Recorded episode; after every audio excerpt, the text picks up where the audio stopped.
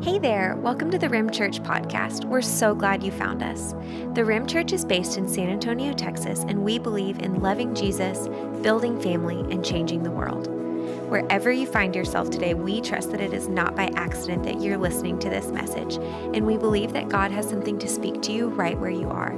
For more information on what we're all about, go ahead and visit us at therim.church or follow us on Instagram and Facebook. We hope you enjoy the message. Well, if you still have your Bibles out, uh, I want you to kind of zoom in on pages two and three. As Austin said, we're continuing this sermon series uh, called Genesis, the, the bigger story. And today, this message, maybe more than any other so far in this series, is just insanely close to my heart. If I'm honest with you, this, this these verses are what made me want to step into Genesis. And uh, this is my journal entry. It's been a big part of my road to healing over the course of even the last eight months. And so, man, I hope that God uses it to speak to you. It's like the last eight months, like crammed into 40 minutes. So we'll see how this goes. And, uh, and like Austin said in Genesis, it's the theme, and just the whole, if I could sum it up in one sentence, is this that, that there's a God who takes this unlivable chaos of our world and creates a space of order and beauty so that life can flourish and so that we can enjoy him. And when we started the, at the very beginning of this series, we talked about um, this, these chiasms, okay, or this chiasmic poetry.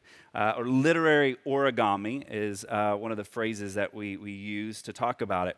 And this is, a, like a best way to describe this, that chiasmic poetry is a lot like a road map um, that the authors put inside of the scripture that's kind of like a treasure map to show us where they've hidden buried treasure. Okay? I'm going to be real quick, okay? Because if you didn't really grow up in church you're like me, immediately your alarms go off and you're like, wait a second, is this like numerology where you like add these numbers, then you divide some such number, and all of a sudden you know when Jesus comes back? This is not like that at all.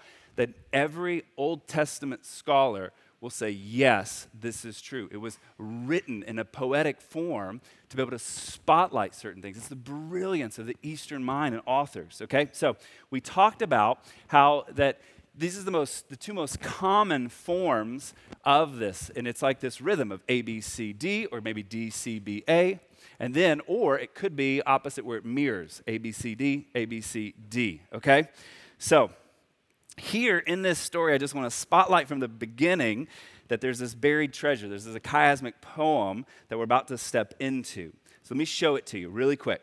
In the narrative, what we have here is we have bookends. That this story, it starts with Adam being alone in the garden, and it's going to end with him being alone, banished from the garden. Okay? We see that we have Adam naming woman, Isha. We talked about that uh, last week, I believe. Uh, and then we've got him naming her Eve. We've got the introduction of this serpent, okay? And then we've got the curse of the serpent. You following? Okay, so it kind of has this. This is the ABCD, DCBA, bookend treasures right in the middle. And what do we find in the center of the chiasm? It is verse 7. And it says this Then the eyes of both of them were open, and they knew that they were naked. Naked.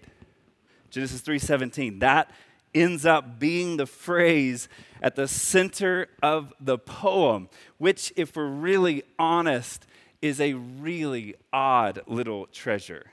I mean this whole theme of this passage that we just read is a theme of nakedness, and it's repeated over and over throughout the story. And can we just be honest? It's weird and it's kind of awkward. Am I right? Like you're tracking with that. Like this is weird. Now, fun fact I don't know if you know this. Uh, if you do just a quick Google search, uh, pretty instantly it will reveal to you the most common dreams that people have. Or maybe we'll just put it this way the most common nightmares.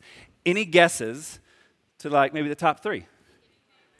Okay, yeah, I kind of foreshadowed that. Nakedness, yeah, yeah.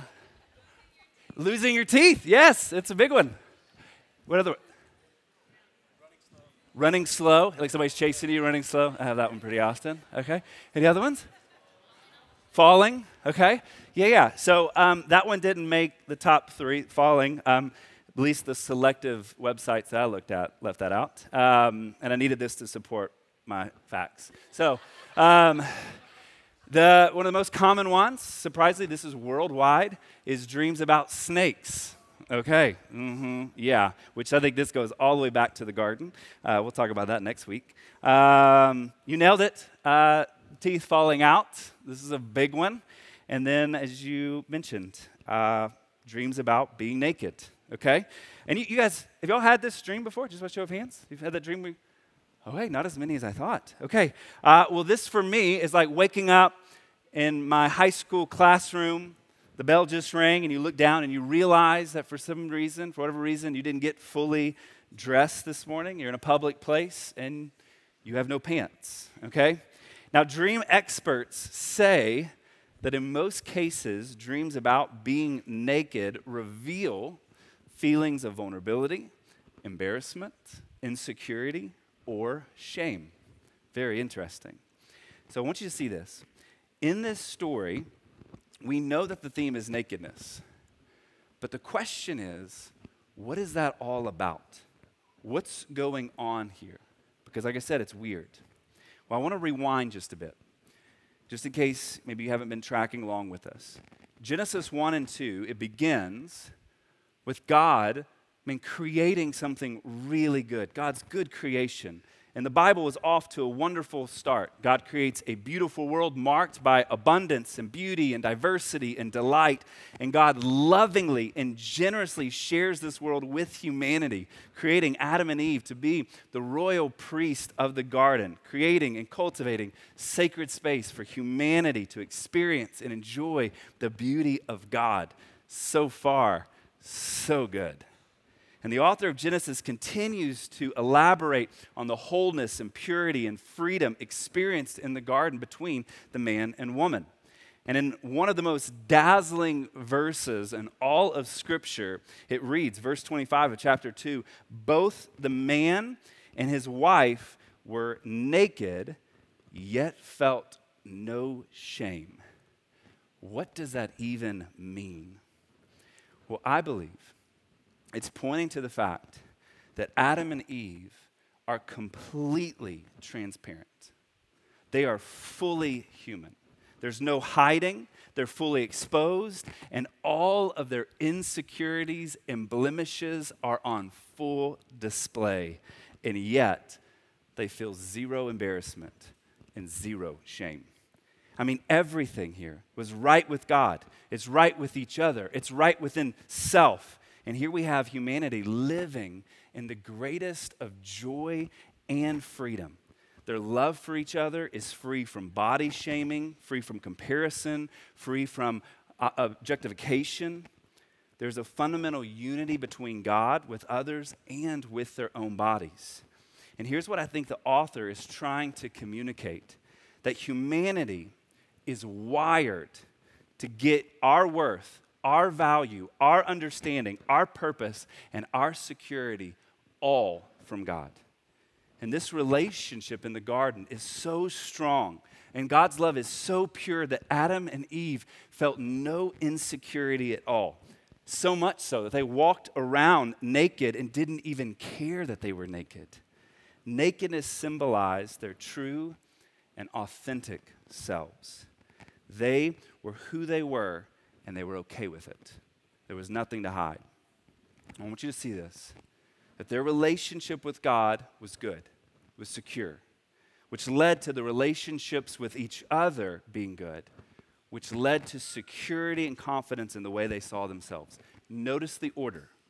It starts with God, then it leans into others, and then upon themselves. Now, you know how this story goes. We just read it humanity doesn't trust God.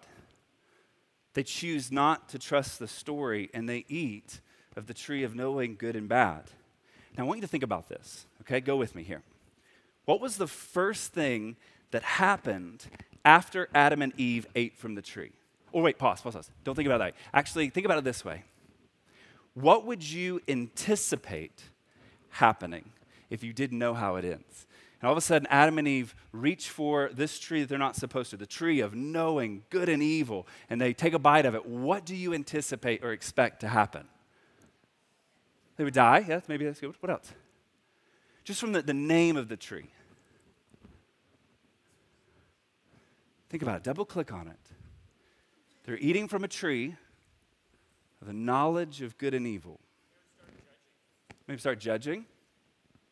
They have all, like all of a sudden, they become all knowing. They gain some wisdom, some clarity. They know algebra. All of a sudden, maybe they can decipher between moral ethics. Like there's 10 people on a lifeboat and one gets, you know, they to only survive one. Like which one do you pick? Like, like you, that, that, that's kind of like how I would picture this. I would not expect what happens here. That's not what the story says. It says that the first thing that they noticed was that they were naked. It says that they, like, what, what's going on here? Why, why all of this, this naked, and it keeps getting brought up, and it's going to continue to get brought up? What's going on here? Well, like we said, Adam and Eve, they don't trust the story, they don't trust God. And in the moment that that relationship was broken, the moment that they distrust, they knew it instantly. All of their worth, all their security that came from God, gone. Their mistrust led to insecurity and shame. Their eyes shifted from being on Jesus to now being on themselves, and they become conscious of self or self conscious. Now, watch this. This also fractures the relationship that they have with each other. It leads them to isolate themselves, to cover themselves from one another. It also led to a feeling of disconnection from God that led them to running from God. They turn their eyes upon themselves. They realize they're naked. They become self conscious. And for the first time, human beings turn their focus away from God, turn it upon themselves, and they feel disconnection and they feel shame. They feel the need to cover up, to start to hide parts of themselves.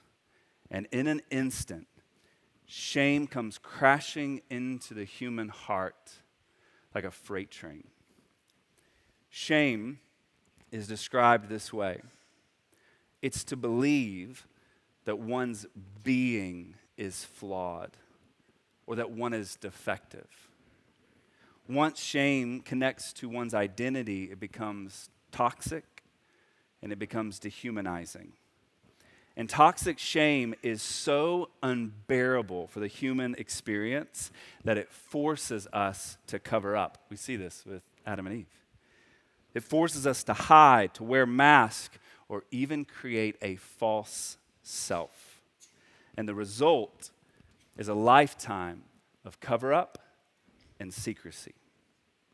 Georgie, who's on staff as our executive director, uh, came across this quote this week and texted it to me. She said, I was just thinking about you, and I'd love to share this with you. Uh, John Lynch, in his book, The Cure, he says it this way He said, No one told me this two faced life or false self would severely stunt my growth or that it would break my heart. No, how, no matter how many titles or accolades I accumulate, I remained wounded and immature, long on success, but short on dreams and substance. I admire people who live the true face, the face life, but my loss of hope forces me to scramble for safety from behind a mask. The cost is horrific. He goes on and says this that no one told me that when I wear a mask, only my mask receives love. We can gain admiration and respect from behind a mask. We can even this intimidate. But as long as we're behind a mask, any mask, we will not be able to receive love. Then, in our desperation to be loved, we'll rush to fashion more masks, hoping the next will give us what we're longing for to be known, accepted, trusted, and loved. In the 2012 uh, Kristen, Chris, Christopher Nolan uh, version of Batman and Dark Knight Rises, I don't know if you guys saw this movie. uh, there is a very powerful scene in the movie where Bruce Wayne goes to this like masked ball. Okay, and there's a moment where he's dancing with Catwoman, uh, Selina, and she asks him this question. She, she notices like you're the only one not wearing a mask, and so she says this. She says, "Who are you pretending to be?" And he replies, "Bruce Wayne, eccentric billionaire." Now, the reason that this is such a big deal is that director Christopher Nolan wanted to communicate in this scene that because of the childhood dra- uh, trauma and the deep seated shame that Bruce feels and has been carrying, that he actually considers Batman, his false self, his true identity, and Bruce Wayne is actually the disguise that he wears out in public. So, just like everybody else at the ball, he's wearing a mask. It just wasn't that obvious. In his book, The Psychology of Shame, clinical psychologist and author Gershon Kaufman, he communicates that secrets and hiding are the basic cause of suffering for every single one of us. Ugh, watch this. This is crazy. He says this he says shame is the source of many complex and disturbing inner states depression, alienation, self doubt, isolating loneliness, paranoid, schizo, like schizoid phenomenon, like compulsive disorders, splitting of the self, perfectionism, a deep, deep sense of inferiority, inadequacy, or failure, the so called borderline conditions and disorders of narcissism. He's saying all of that at the core is shame. It's a shame that we carry. Brene Brown, American research on topics like shame and vulnerability, she says it this way that shame is in a wide range of mental and public health issues, including self esteem issues, depression, addiction, eating disorders, bullying, suicide, family violence, and sexual assault. That all of those, if you trace it to its root issue, is toxic shame. Shame is at the center of political violence, wars, criminality. So we see now why when Adam and Eve's eyes are open and shame comes crashing in, like this is a big deal. And it affects every single one of us in this room. And I want you to think about how they respond. Like, how do they respond? Well, we see it in verse 7. The eyes of both of them were open. They knew they were naked. So, what do they do? They sewed fig leaves together and made coverings for themselves. Fig leaves. So random. But yet, it was the world's first attempt to control shame the first mask that we ever put on. And since that day, we've never managed to stop feeling the need to do the exact same. Adam and Eve reached for fig leaves, and the whole world became a fashion show. Now, today, we're way more sophisticated than they are. And we have more designer fig leaves. We hide behind our titles professor, actor, entrepreneur, CEO, mother, artist. The Genesis story calls this disastrous exchange of security with God for shame as fig leaves. And we've been doing the same thing ever since. I wonder today if just to yourself, if you were so honest, what are the fig leaves that you wear? What is it that you reach for to somehow hide the shame? For me, real talk, is uh, I mean, I, I became a professional magician and then became a pastor. thinking that these leaves would somehow hide the shame. And that if I performed well enough, then maybe you would love the mask that I was wearing. Just real talk. What's your fig leaves? After this, God comes looking for his walking buddies in the cool of the day, and he can't find them. And so he says, Where are you? And Adam responds with, Well, I hid because I was naked. And once again, out of all the things that he could have highlighted, why focus on the nakedness? Then all the things that God could have said here. I mean, he could have spot, talked about the tree and focus on that, but instead his words are, Who told you that you were naked? It's just repeated over and over again. And I want you to look at verse 8. The man and his wife heard the sound of the Lord God walking in the garden at the time of the evening breeze, and they hid from the Lord God among the trees of the garden. A couple weeks ago, my daughter Tilly, who's three, was in the bathroom and she's um, brushing her teeth, getting ready, and something accidentally gets knocked off the counter in the, in the, the other room. And so immediately just, she said, Tilly, are you okay? And I kind of walk into the bathroom and she just knocked over a container like completely by accident. But I don't see her immediately um, because she's hiding behind the shower curtain. Immediately embarrassed. Immediately shame sets in. How quickly shame and hiding enter into their little stories. And God comes to them and he asks a question Where are you? And it's weird. Like, does God not, does he not know where they're at? Is he confused? Did he ask, Where, where are you?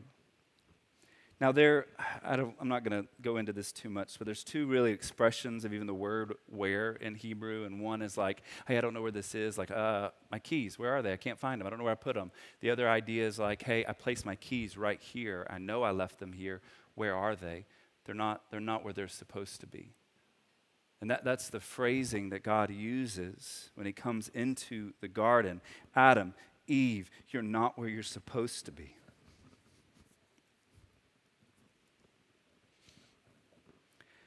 You're supposed to be walking with me in the garden. Adam, you're supposed to be by my side. You're not where you're supposed to be. Where are you? God's question is just this beautiful invitation into intimacy. And Adam's response is, Well, I hid because I was naked. And God's question to him is brilliant. It's absolutely brilliant. God says, Who told you you were naked? Like, I love that question because they were naked the whole time. And it wasn't a problem, it wasn't a big deal. And I think that you and I, we have this tendency to project onto God some type of tone to his question as though he's really mad and he's disappointed and he's coming after Adam and Eve. But I love this question because it shows the heart of God and it shows that the heart of God is broken. Who told you? Adam, who told you, you you were naked? I think God's question is actually what voices have you been listening to, Adam? Who lied to you? Adam, I created you naked. I told you that you were good and beautiful and lovely. Now, all of a sudden, you're ashamed of the very way that I created you? What other voices are you listening to, Adam? I think you and I, we walk around with so much shame of who we are. And I wonder if God asks us the question today why, why are you ashamed of the very way I created you? Who told you that you were naked? Why is being completely secure in who I've created you to be all of a sudden a bad thing? What other voices have you been listening to? And the invitation for us is not to listen to the other voices that tell us to be ashamed of the person that we are. Because the person we are is the person that God created. He made in His image, and He loves, and He values, and He accepts, and He invites us just to rest in that. He invites us back to Genesis 1, back to Sabbath rest. He invites us to trust the story, to trust Him. Don't listen to any other voices. What's also interesting is they realized they were naked and they sewed these fig leaves together and they covered themselves, and yet they were still ashamed. They're still ashamed. Think about this. I love that God doesn't respond to them in their nakedness by trying to fix their misconception. Like, he could have just been like, no, guys, really, like, nakedness is totally cool. It's fine. Like, don't worry about it. But instead, he meets them in their shame and he sews them clothes. Like, I love that. He exchanges their leaves for leather. That's amazing. I love the fact that God hears our shame, He sees our shame, and in love, He graciously gives us comfort. Even though I think in reality they don't even need it, yet He met them and made them close. God covers them. How? How does He cover them? With leather. What does that mean? It means that something had to die. It's the first thing in the story that dies. Blood is shed so that they could be covered. And if you've been around us at all, you're like, wait a second, that sounds like huge foreshadowing. You would be right. Verse 21, it tells us that the Lord God made clothing from skins for the man and his wife, and he clothed them.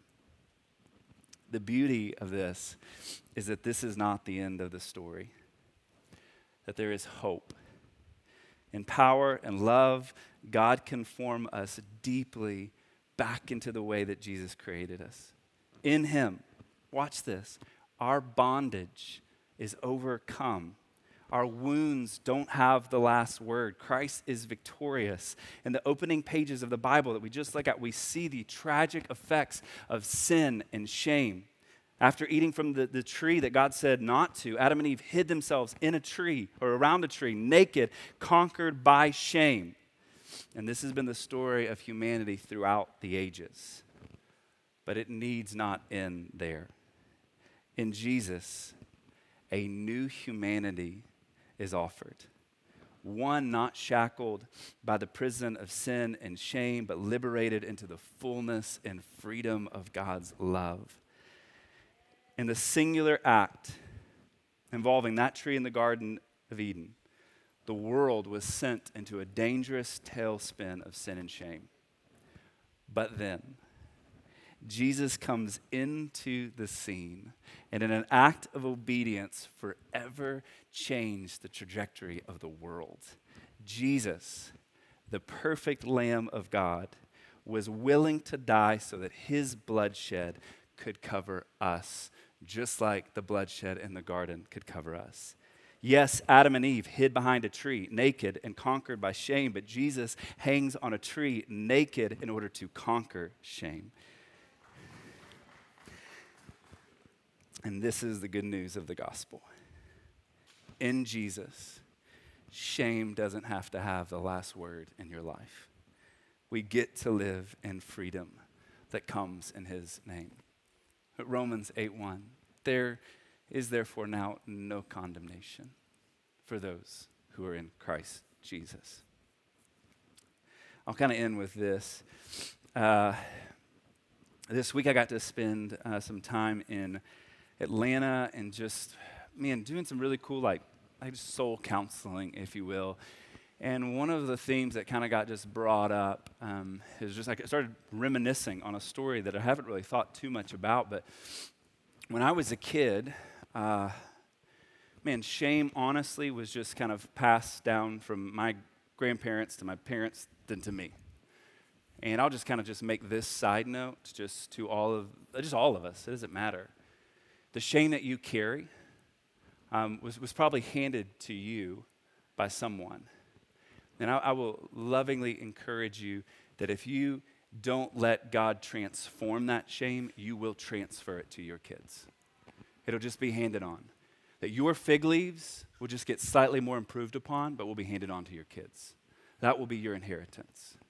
And so, by the grace of God, man, I'm these last eight months doing just deep work because I go, I don't want Tilly and Lyndon to carry my shame. I want it to die with me. And so we're, we're kind of processing. And I remember just as a kid, uh, feeling just the weight of just shame and insecurity and not feeling loved and just wondering even like do I belong to this family? And so one of the things that I, I would do is I would literally run outside and I would climb up this really tall tree and I would just hide, like where I couldn't be seen. And I'd wait up there for like hours, just looking down and see if anybody would anybody come out and try to find me. Would anybody call my name? Did anybody even notice I was gone? Did anybody even care? Just hiding in a tree. And this became like a, a major milestone of, of, my childhood. It's like a, a, very vivid memory. And here's what's interesting: as I got older and then I got married, uh, well, obviously I stopped maybe climbing trees. At least so I thought. And then I realized that I just the trees have just gotten a bit more sophisticated and now they're emotional trees and so all of a sudden there's conflict in my family and i just instead of running out the door or fighting i just freeze and what I'm doing is I'm emotionally climbing up a tree and hiding. Looking at my wife, going, Hey, do you see me? Will you come after me? And shame sends us back into being that, that little child again, running and hiding, going, Does anybody care? Does anybody see me? Is anybody proud of me? Does anybody love me? Or is it just me? And so I'm, I'm sharing this, I'm processing, and I'm, I'm going through the steps of healing. And so at one point, a counselor looks at me. We're outside in Monroe, Georgia, and he just goes, Drew, before we leave today, I think you need to let God redeem that shame. I was like, What do you mean? He's like, I think you should climb one of these trees. And you should speak, let God speak a better word over you and realize that God wants to redeem the shame for two things. For one, to, to be reminded that, that, that, sometimes climbing up a tree can be fun and, and that God gives you higher vision when you climb up to a tree. And maybe God has allowed you to walk this road so that you can come up to other people that have climbed up in a tree and go, hey, I see you. Hey, come down. It's safe.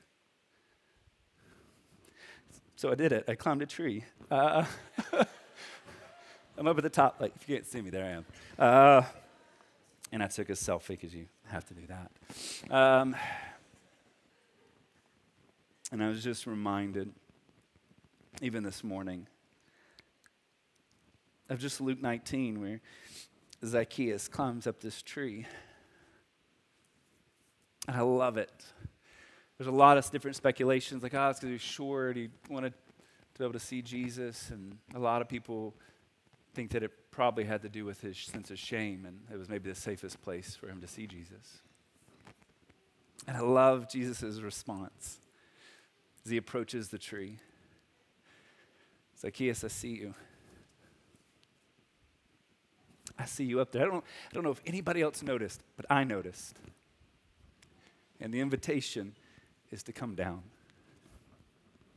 Because today, I'm meeting at your house. So, church, how do we walk in this freedom that Christ paid for. I think we have to focus on being honest with who we are. Start in by taking off some of these fig leaves and coming out from hiding. Maybe it's climbing down whatever tree that you find yourself hiding in.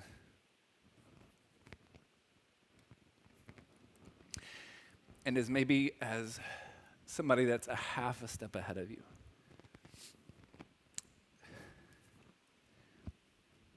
I'm learning that it's safe. And I'm learning that I would much rather you love the real broken me than the performance that I put on display for you.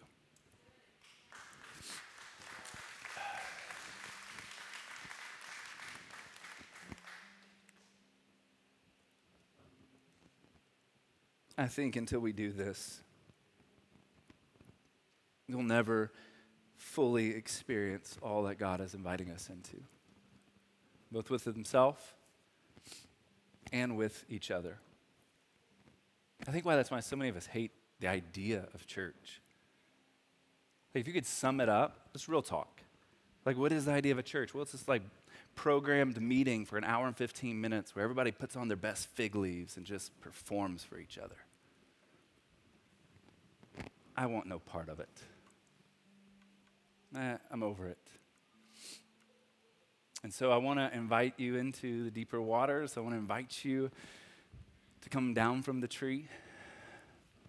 And this is what I want to do. I want to give you 120 seconds, church, for you just to ask these two simple questions. It's always centered around what's God speaking to you and what are you going to do about it. But I just want to add a little bit. Maybe, maybe today you'd be so brave to ask these two questions. Where are you hiding? What's your tree? Your fig leaves? And then the brave question of what would it be like to be honest? Starting with yourself and then maybe with others. It's really strange that when someone does work up the courage to be brave enough to come down the tree, that everyone else notices and goes, wow, that's incredibly brave of you. And if you have the courage to do that, maybe I can. But it typically starts with someone going, I'll take my fig leaves off first. So, church, this is your time between you and God. You do whatever you want with it. Would you wrestle with these two questions? Do the work. Don't just bypass it or avoid it. That fear, that insecurity, the shame that you feel from even looking at these questions. Don't let the enemy have the last word on your story. Thanks so much for listening. We hope that today's message resonated with you. It's our hope that you wouldn't be merely inspired, but that you would actually be transformed by something you heard today. At the Rim Church, we always ask two questions when processing God's Word What is God saying to you? What are you going to do about it? We encourage you to take a moment, reflect, and then to share with a friend or send us a message. We'd love to hear what God is teaching you and how we can help you take your next step in obedience. Until we meet again, we love you, church.